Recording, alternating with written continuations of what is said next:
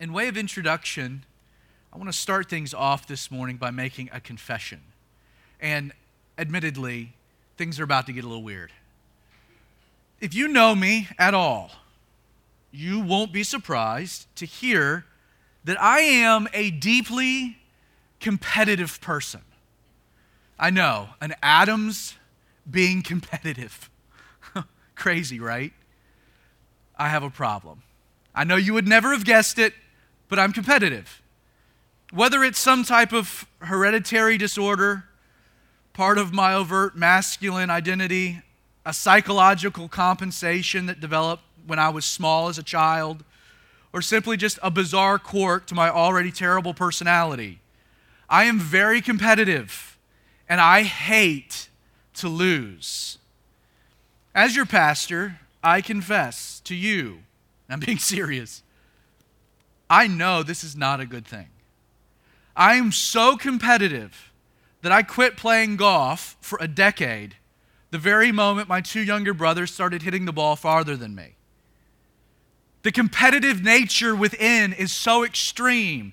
As a youth, pa- as a youth pastor, I had to stop playing dodgeball with middle schoolers or play volleyball with the high school youth group. Was tarnishing my Christian witness. This competitive compulsion within me is so extreme. As a T ball coach, my family has to give me an hour to decompress after a loss before even talking to me. A lot of awkward, silent rides home. To this day, my wife is reluctant to be my partner in spades. And for the record, she cheats at Skip-Bo, so that streak goes both ways. I am very aware, I am very aware that this aspect of my personality is very far from being Christ like. Truth be told, and I'm not proud to admit this, and this is where things might get a little awkward, but my competitiveness carries over even to church life. Yes, I can say and do believe that the Lord adds to the church. But if I'm being honest with you this morning, He's not really doing it fast enough for my liking.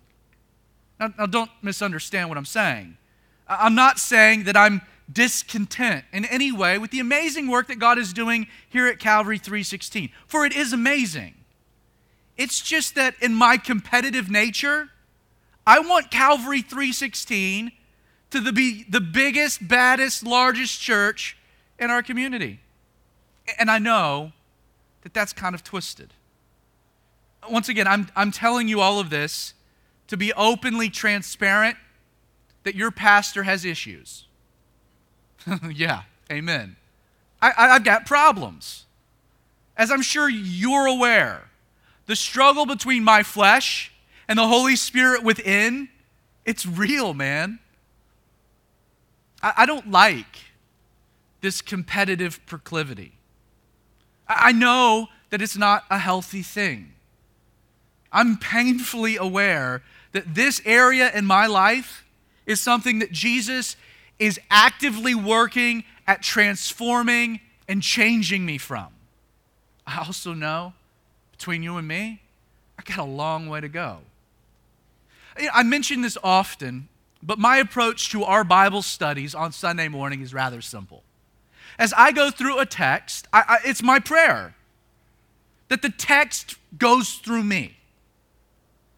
Like, I'm not teaching you something that I'm not first experiencing.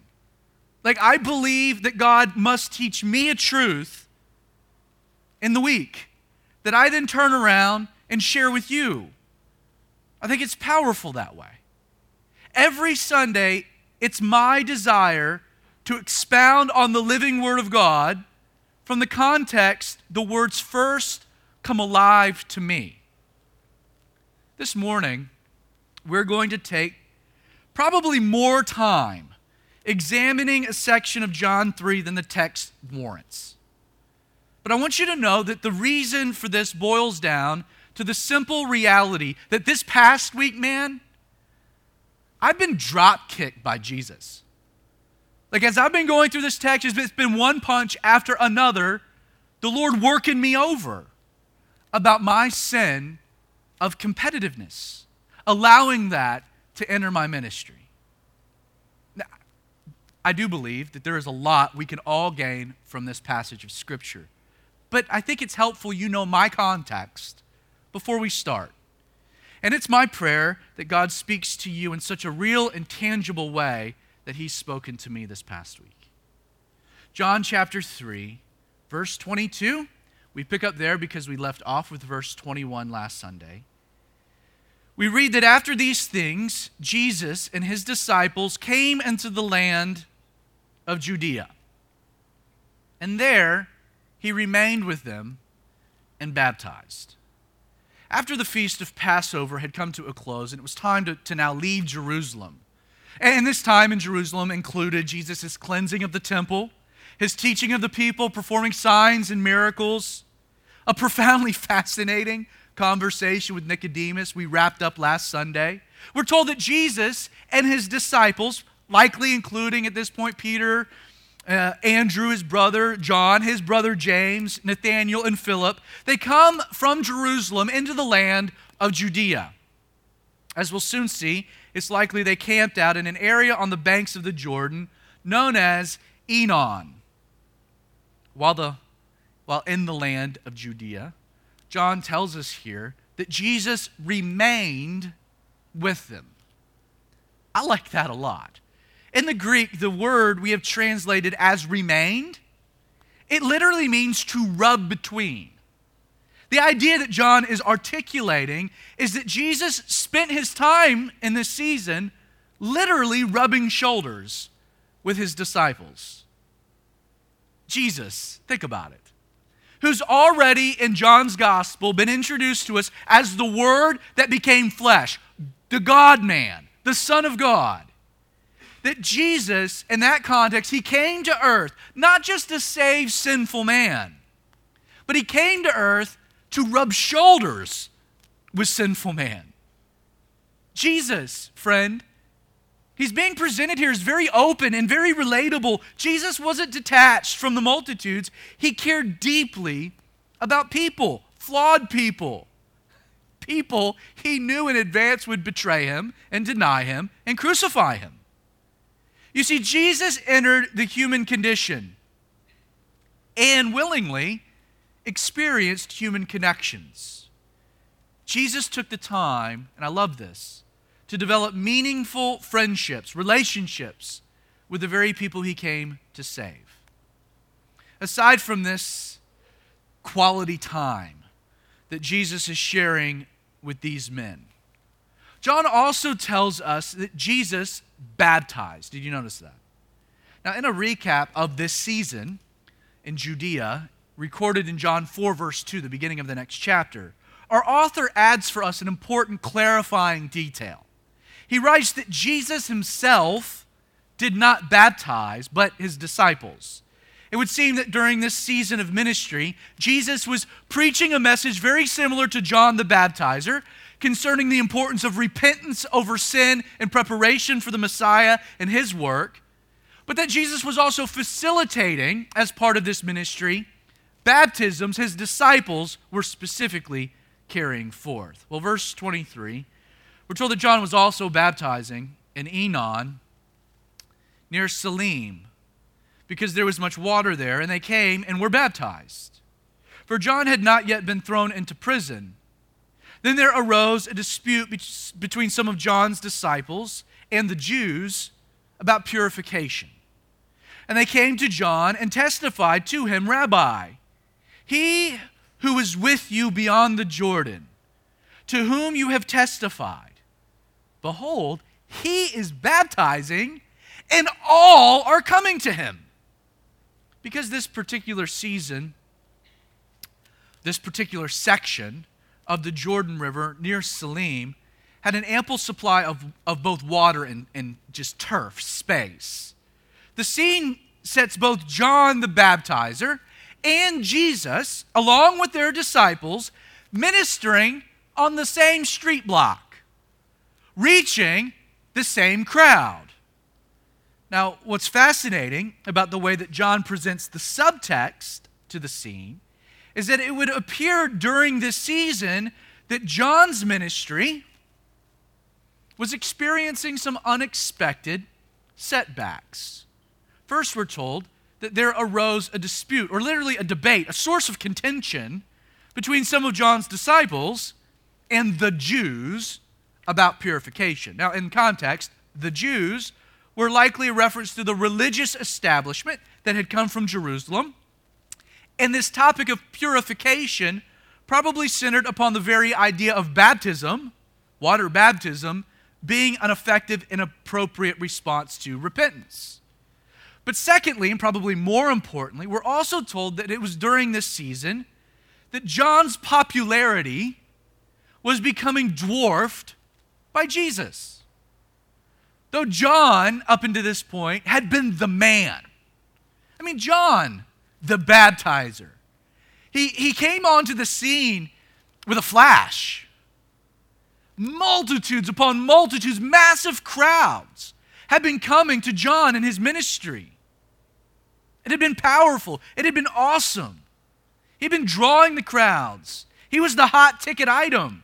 And really, aside from, from the challenge over purification, during this season now, with Jesus ministering in the same place to the same people, John was losing his audience. His popularity was diminishing. And alarmed by these developments, John's disciples, they come to him and they declare, Rabbi, Jesus is baptizing, and all are coming to him, implying they're no longer coming to us.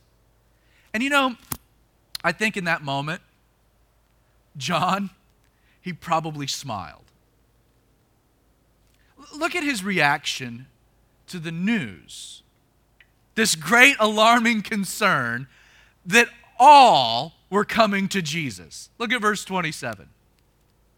John answered and said, A man can receive nothing unless it has first been given to him from heaven. You yourselves bear me witness that I said, I am not the Christ, but I have been sent before him.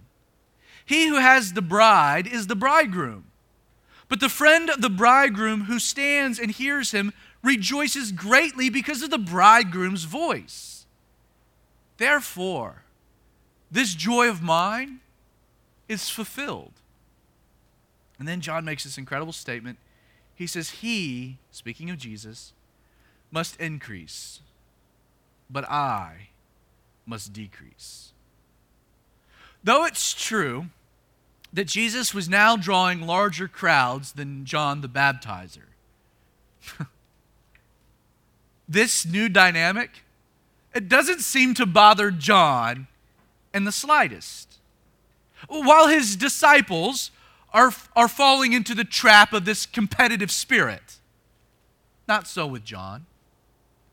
In order to expand the perspective of his worried disciples, in the verses we just read, John lists five simple reasons that this dynamic wasn't bothersome to him at all. First, if you're a note taker, you can jot them down. First, John wasn't bothered by this dynamic because he knew all ministry was a gift from God. Look again at verse 27. John says to them, A man can receive nothing unless it has been given to him from heaven. John rightly understood something that so many forget when it comes to ministry and, and really life in general. And that is the fact John knew that he wasn't owed anything. He wasn't owed anything. You see, John clearly recognized that his ministry of preparing the way for Jesus, he writes, look at it, had been given to him. John's declining influence wasn't an affront to his pride or an attack on his sense of self worth. Why? Because he knew the ministry he had, the ministry he enjoyed, was something that he hadn't earned nor did he even deserve it. Like, this wasn't something he had built from the ground up and therefore possessed or owned. John hadn't created the opportunity for himself. Instead, John understood that it was only by an act of God's grace that he had been included in the work at all. The opportunity that he enjoyed was something that he had been given from heaven, something he had received. As such, John knew that he had no claim or right to argue if God decided to change the ministry itself. It wasn't his. Since God owned the work, the truth, God was free to do whatever he wanted to with it. You know, I have discovered that when you lose sight of the reality, the ministry opportunity right in front of you is a gift from God it is so easy to then get distracted and even worse, discouraged by the opportunities God hasn't given you, or worse yet, those He's given to someone else.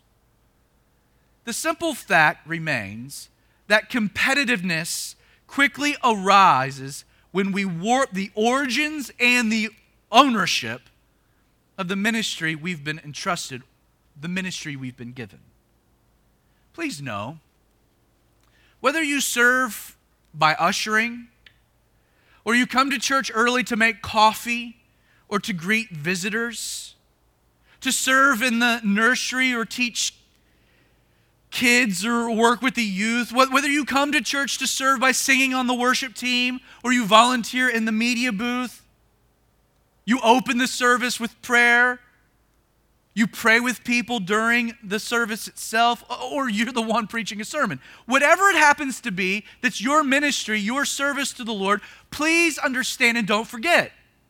Whatever that is, it's an opportunity that God gave you. It's been given. Like, like always remember, because God's work isn't dependent on your involvement. it really isn't. If not for his amazing grace, you wouldn't be included in the work at all.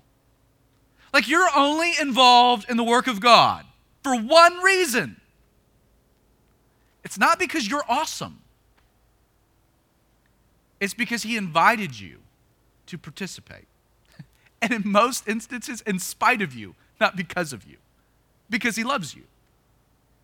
Friends, seeing the opportunities that God has given you with such a perspective, you know what it should do?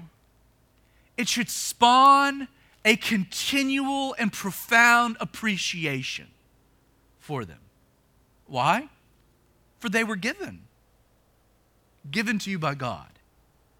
You know, when I lose sight of the fact that this opportunity before me, the opportunity to teach God's word at Calvary 316 every Sunday morning is a gift that this opportunity is not something that I've earned, nor is it something that I deserve, but that the opportunity in front of me every Sunday is something He's just given to me by His grace. It's then so easy, if I lose sight of those things, to leave here after the service, discouraged by the crowd that wasn't in attendance versus excited about those who were, or envious of the church I don't pastor versus proud of the one I do. Like it's so easy when you lose sight of these things, when I lose sight of them, to even despise what I've been given, especially when I begin to think or fall into the trap of believing I deserve something more. John the Baptizer had no problem with a diminishing ministry because he was able to refuse the trap of competitiveness for one reason John had no false sense of entitlement. John knew God didn't owe him a thing. So, why, what right did he have to make demands or even then to be disappointed? Like, never forget, whatever opportunity is in front of you is a gift given to you by the Most High God, a gift given by His grace. Secondly, if you're a note taker, John wasn't bothered by this dynamic, too, because he was sure in his calling. Look again at verse 28. John says to his disciples, You yourselves bear witness that I said I am not the Christ, but I have been sent before him. In John's situation, in the presence of Jesus' growing popularity and his waning notoriety, he wasn't alarmed, he wasn't discouraged by what was happening because he knew what? Jesus was the Christ, and more importantly, he wasn't. John knew God had called him to not be the Messiah, but to be the forerunner, the preparer, the herald. And in such a context, competition was silly. Like he knew his place, and he was 100% content with it. John knew he was fulfilling his heavenly calling. Please know, there are few things more freeing than being absolutely content with who you are and at peace with who you are not.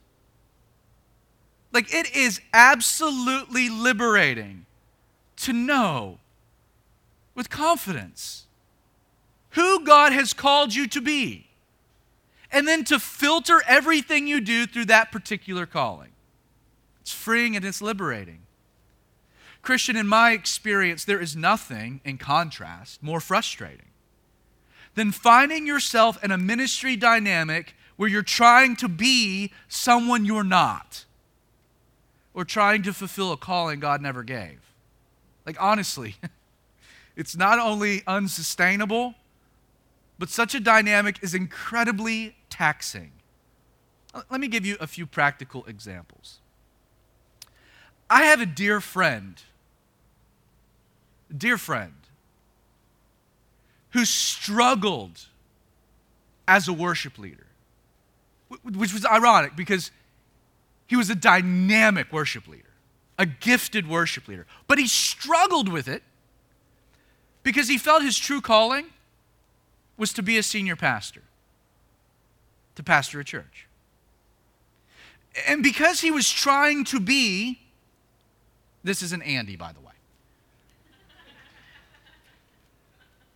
because he was trying to be someone he wasn't. I watched my friend struggle for two years. Not only was he, was he ineffective, but he was miserable. Trying to be someone he wasn't called to be until he finally quit or was fired or was sent out. It, it's all murky. but he set out to fulfill what God had called him to be. And today he is a, a fantastic senior pastor. He's still a great worship leader, but he's being who God made him to be. He's being who God called him to be. He's not trying to be something he isn't, but he's embraced. He's embraced that calling, that equipping. Like, like I know pastors who completely they don't do it on purpose, but they completely neglect their congregation. Because if they were honest, they, they, they've actually been called to be a missionary. They're constantly on the road, constantly overseas, constantly doing this, doing that, to the neglect of the people in front of them. In my own life, here's another confession for 10 years, while I absolutely loved and cherished every moment of being a youth pastor, I was probably, you know what? I'm just going to say, I was. And well, not even probably. The world's worst assistant pastor. Not only because the pastor was my father, but being a number two in that context, it wasn't my calling. And nor, nor was it my particular gifting. I was trying to be a square peg, forcing myself into a round hole, and that never works. John here, John found himself at peace. He wasn't bothered by any of this, was he? He was at peace because he knew who he was He knew who he wasn't and was therefore able to embrace his unique calling. He couldn't compete with Jesus. Why? Because Jesus was the Christ and he wasn't. Jesus' ministry was different than John's ministry. And John was fine with it. He was able to resist the urge to be who he wasn't because he was confident in who God had made him to be and called him to be. You know, I know that I speak out against the seeker friendly church a lot. But there are times, here's a confession, there are times that I think to myself, we're not going to be able to compete with them if we don't tweak this or change that. Maybe we need a smoke machine coming out of the piano. You know, laser lights or something. And yet, here's the, here's the, here's the truth I have to be who God has called me to be. And I have to fulfill the calling that God has given and fulfill the vision of what this church is called to be and trust that whatever results is in God's hands. I can't be seeker friendly. You know why? I'm not friendly. It's a fundamental problem. Christian, if you hate babies, and you can admit it, it, they are little monsters. So selfish. Like poop in the toilet, come on. If you hate babies, but like you're a total geek for coffee, like here's, here's a suggestion don't serve in the nursery, but instead volunteer in the hospitality center. Like if you don't like interacting with people and you prefer a screen, like don't try to be a greeter. And instead, like work in the, the team that serves in the media booth. Like John. Like know who you are. If you can't sing, don't try out for the worship team. It'll be a disappointment all the way around. Like, know who you are. God made you that way, exactly the way that you are. Know who you are and don't try to be someone you're not. And in the process, embrace that calling. Third, note taking. John wasn't bothered by this dy- dynamic because he never lost sight of his fundamental role. Look again at verse 29, because John makes a, a, profound point to his disciples using an apt illustration. This is what he says He says, He who has the bride is the bridegroom, but the friend of the bridegroom who stands and hears him rejoices greatly because of the bridegroom's voice.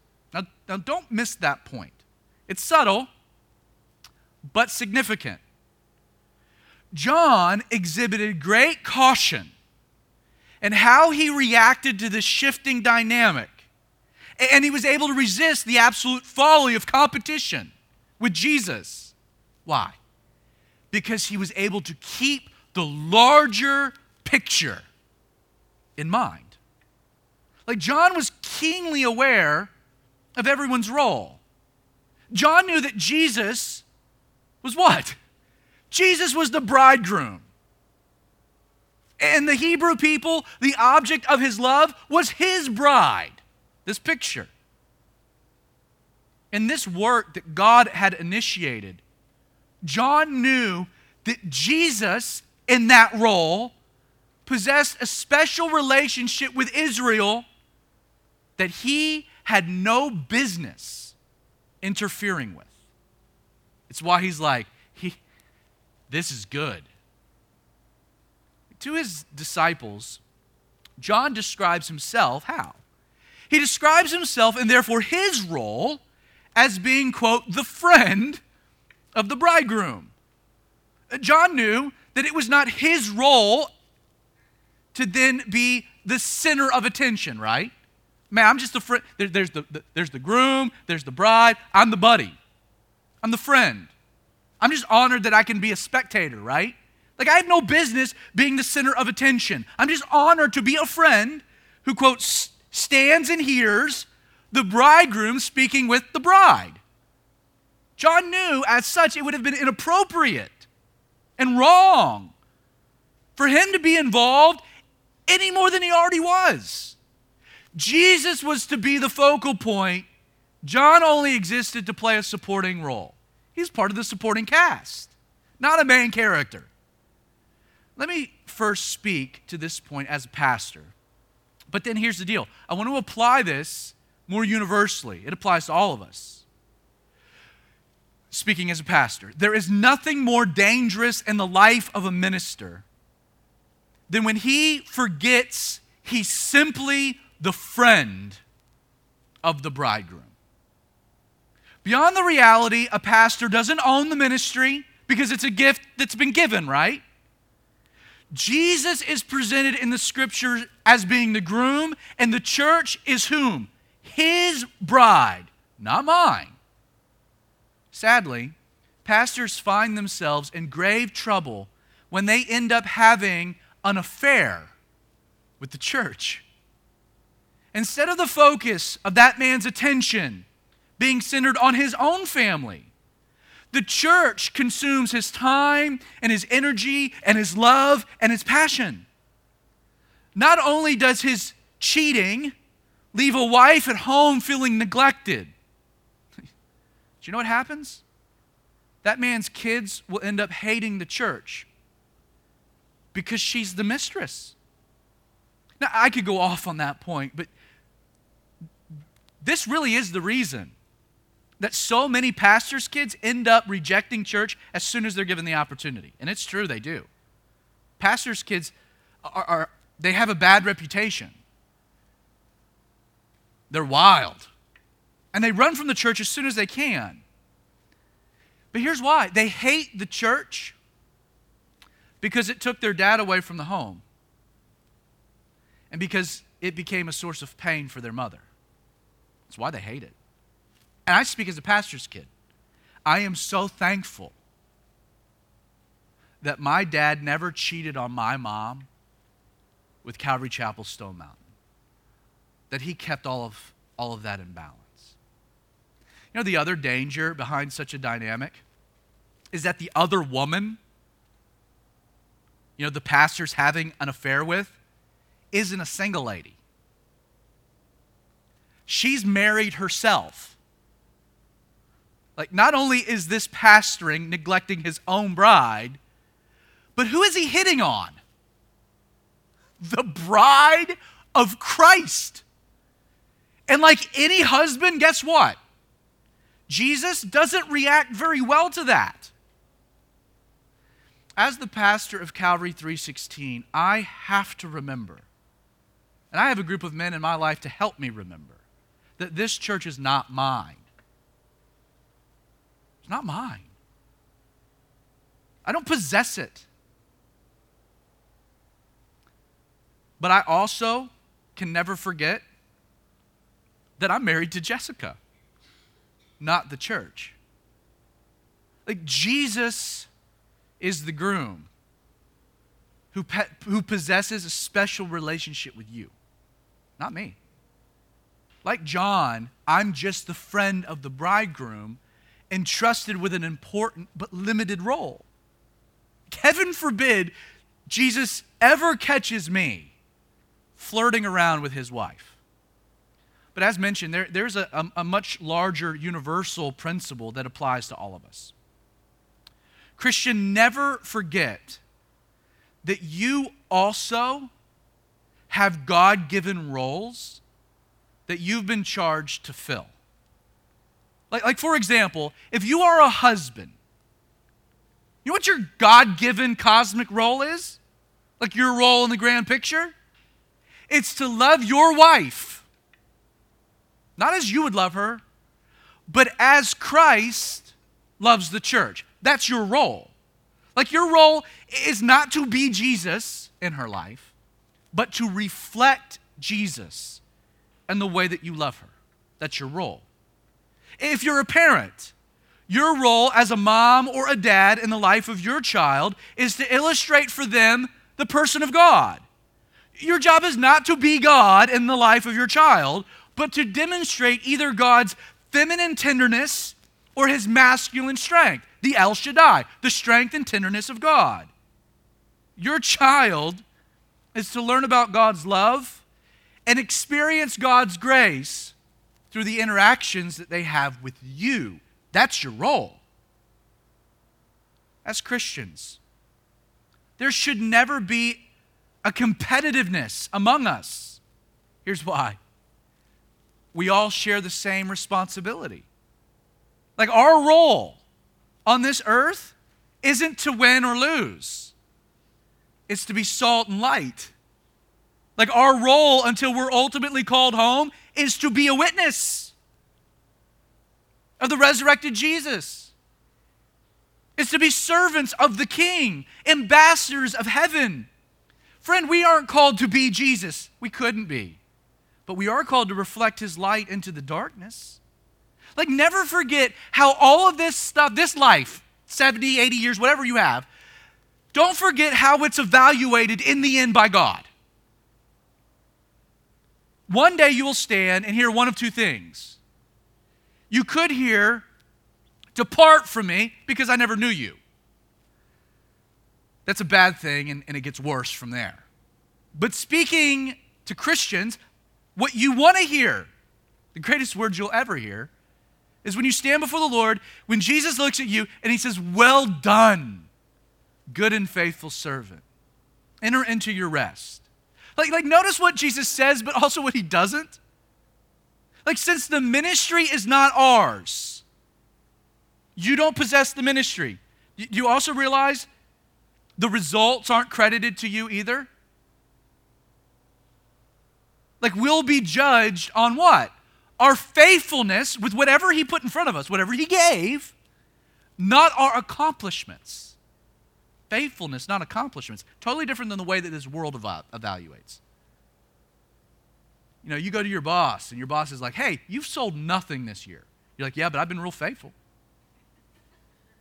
I've been here every day, been making my calls. And no, I hadn't hit the quotas, but you know, you're fired but I've been faithful. Yeah, I don't care.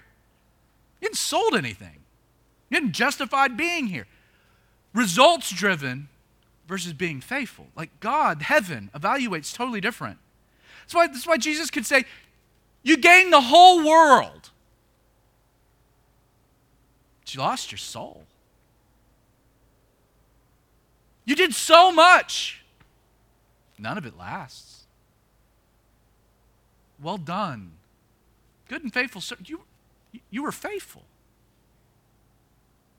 The work wasn't yours, I gave it to you. You were, you were called to be faithful with the work. Whatever resulted, I don't care. Billy Graham would say often,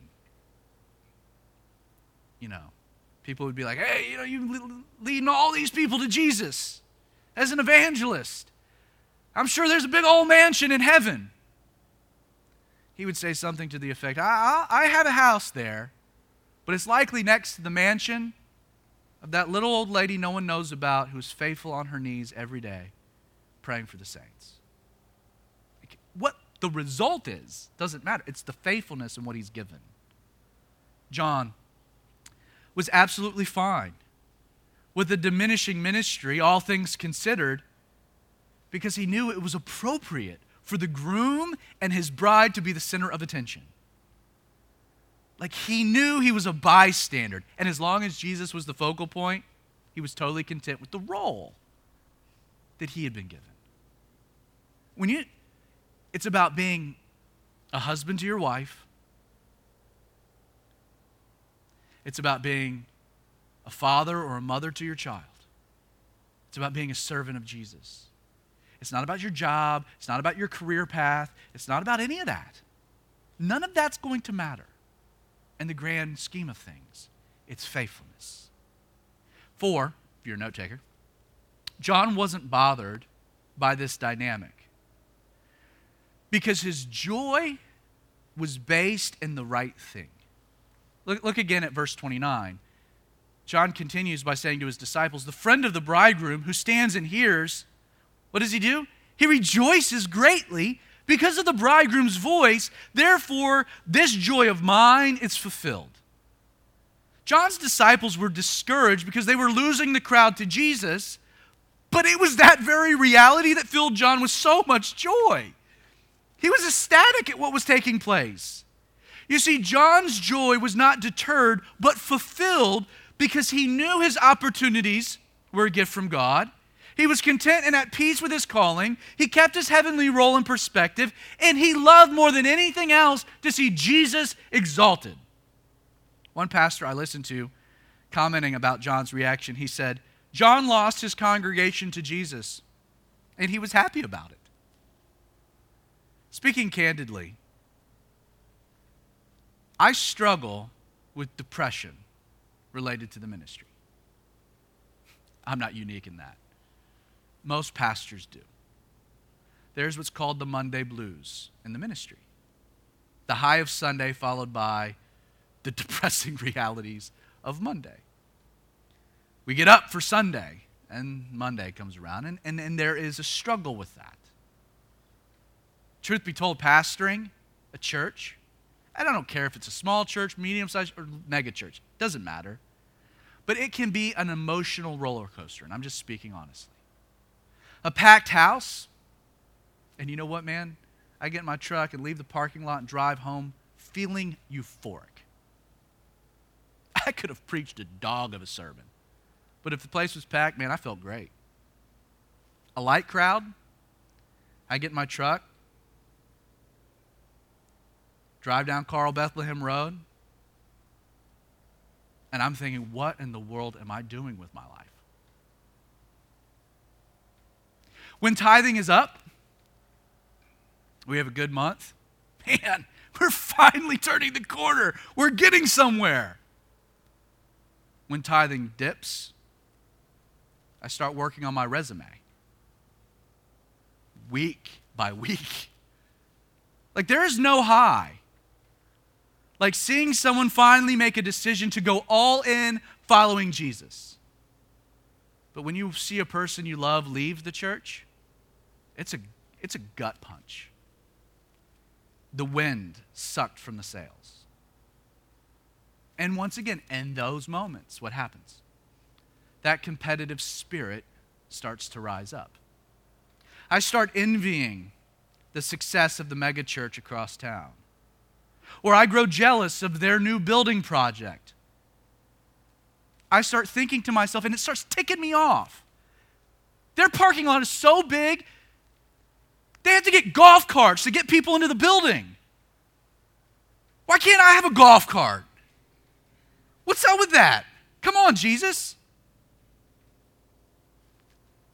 Discontentment, jealousy quickly give way to animus. And you know what happens? You know the only thing that actually results from it? My joy is robbed. The joy that I should have driving home from being faithful is taken from me. And you know, it shouldn't be the case. Because my joy should be found in Jesus and the job that He's given me to do this danger of competitiveness over such things. The perspective, you realize it's insane. I'm speaking to myself. Is one of those moments where I'm working on my Bible study with a bloody nose because Jesus just popped me. You know why it's insane? Think about what John's disciples were upset about. They were actually discouraged. Why? They were all coming to Jesus. What? This would be the farthest thing from a, a, a, reason to be discouraged, right? And I wrote this in my notes, but it's in that moment that I'm in tears. I, dear Jesus, I repent of such a rotten attitude And I take joy that there are people encountering you and our community and other churches not pastored by this moron. Finally, John wasn't bothered by this dynamic and he refused to be competitive because he kept the main thing the main thing. I think verse 30, John makes the most incredible statement to his disciples. He, he says, Jesus must increase, but I must decrease. Now that we understand the practical nature of what John is, is saying in relation to the dynamic on the ground, his statement is theologically revolutionary. John wisely understood that these two ideas were completely tethered together Jesus increasing and self decreasing. Totally connected, tethered. You see, what John is saying is that one cannot happen with the other, and vice versa. If Jesus increases, what will happen in your life? Self will decrease. But if self increases, what will naturally happen? Jesus will decrease. But Paul talks about this in a different way. He says, I walk in the Spirit. If I walk in the Spirit, what happens? The flesh is kept at bay. If I flesh out, what happens? This, the Spirit's influence in my life gets minimized. Boom, boom. They're totally tethered, one with the other. Because John rightly grasped this grand spiritual reality, he declares, I must decrease. Why? Because if I don't, Jesus can't increase. And I need Jesus to increase, so I must do this. The, the, word must, it's more than just emphatic, it communicates an absolute, essential necessity. Like, in many ways, what John is, is presenting here, it, it's so applicational because it's, it's a formula, right? If Jesus is fill in the blank increases, selves fill in the blank decreases, right? I'll give you just a couple of examples. If Jesus' authority over your life increases, your authority over your life does what? Naturally, automatically, decreases. If Jesus' influence in your marriage increases, your influence in your marriage decreases. They go together. One determines the other. Now, by all means, you can play around with this formula on your own, but keep in mind the, the, the fundamental question that this verse presents to us. Does whatever it is, whatever situation you're facing, whatever it happens to be, struggles at work, issues with kids, marital issues, a grumpy neighbor you're, you're dealing with. I don't care. Whatever it is, whatever that situation is, ask yourself this question Does that situation need more of Jesus or you? The answer is you're often the problem. At least you're never the solution. And the world needs more of Jesus. You can't go wrong with more of Jesus. See, John recognized that for Jesus to increase in popularity, it was essential his popularity decrease. John realized his presence, it was actually more of a deterrent than anything else. Once again, this directly ties into the underlying issue of competition. It's hard to be competitive with another human being when you realize that no human being matters but Jesus. This is John's core exhortation to his disciples here. Like their struggle centered upon a failure to keep the main thing the main thing. They're all coming to Jesus. Why, why does that bother you? Be, because oh, uh, you, you, you make a point. That's kind of what's supposed to be happening, right? You're the forerunner, he's the Messiah. Okay. The main thing, right? Jesus exalted, Jesus glorified. In the presence of a group of disciples struggling with the trappings of competitiveness, John exhorted them to remember, right? Five things. all ministry opportunities are a gift from God. You're entitled to nothing. So don't act like it. Two, he encouraged them to be, to be content, to be at peace with who they were, not be worried about who they weren't, to embrace their calling. Three, he reminded them of their heavenly role. He's the groom, that's the bride. We're just a friend. I have a role. It's about being faithful with that role. Four, he stressed the importance of seeing Jesus exalted as the basis for joy. And then finally, he relayed the need to keep the main thing the main thing. The truth is that as your pastor, in light and in light of my sin of falling into the trappings of, of, of possessing the same competitive spirit, this is what I can say. Probably no truer words have ever come from this pulpit. Here you go. What our church needs, what our community needs, what my wife needs, what my children need, is a whole lot less of Zach Adams and a whole lot more of Jesus Christ.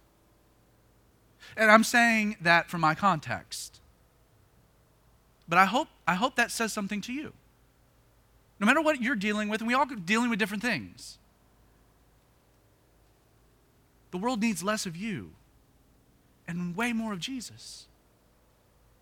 Competitiveness, it's fundamentally based in flesh and pride and ego.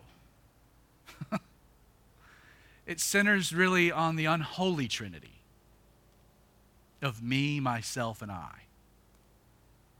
And you know the only remedy? Is that I must decrease.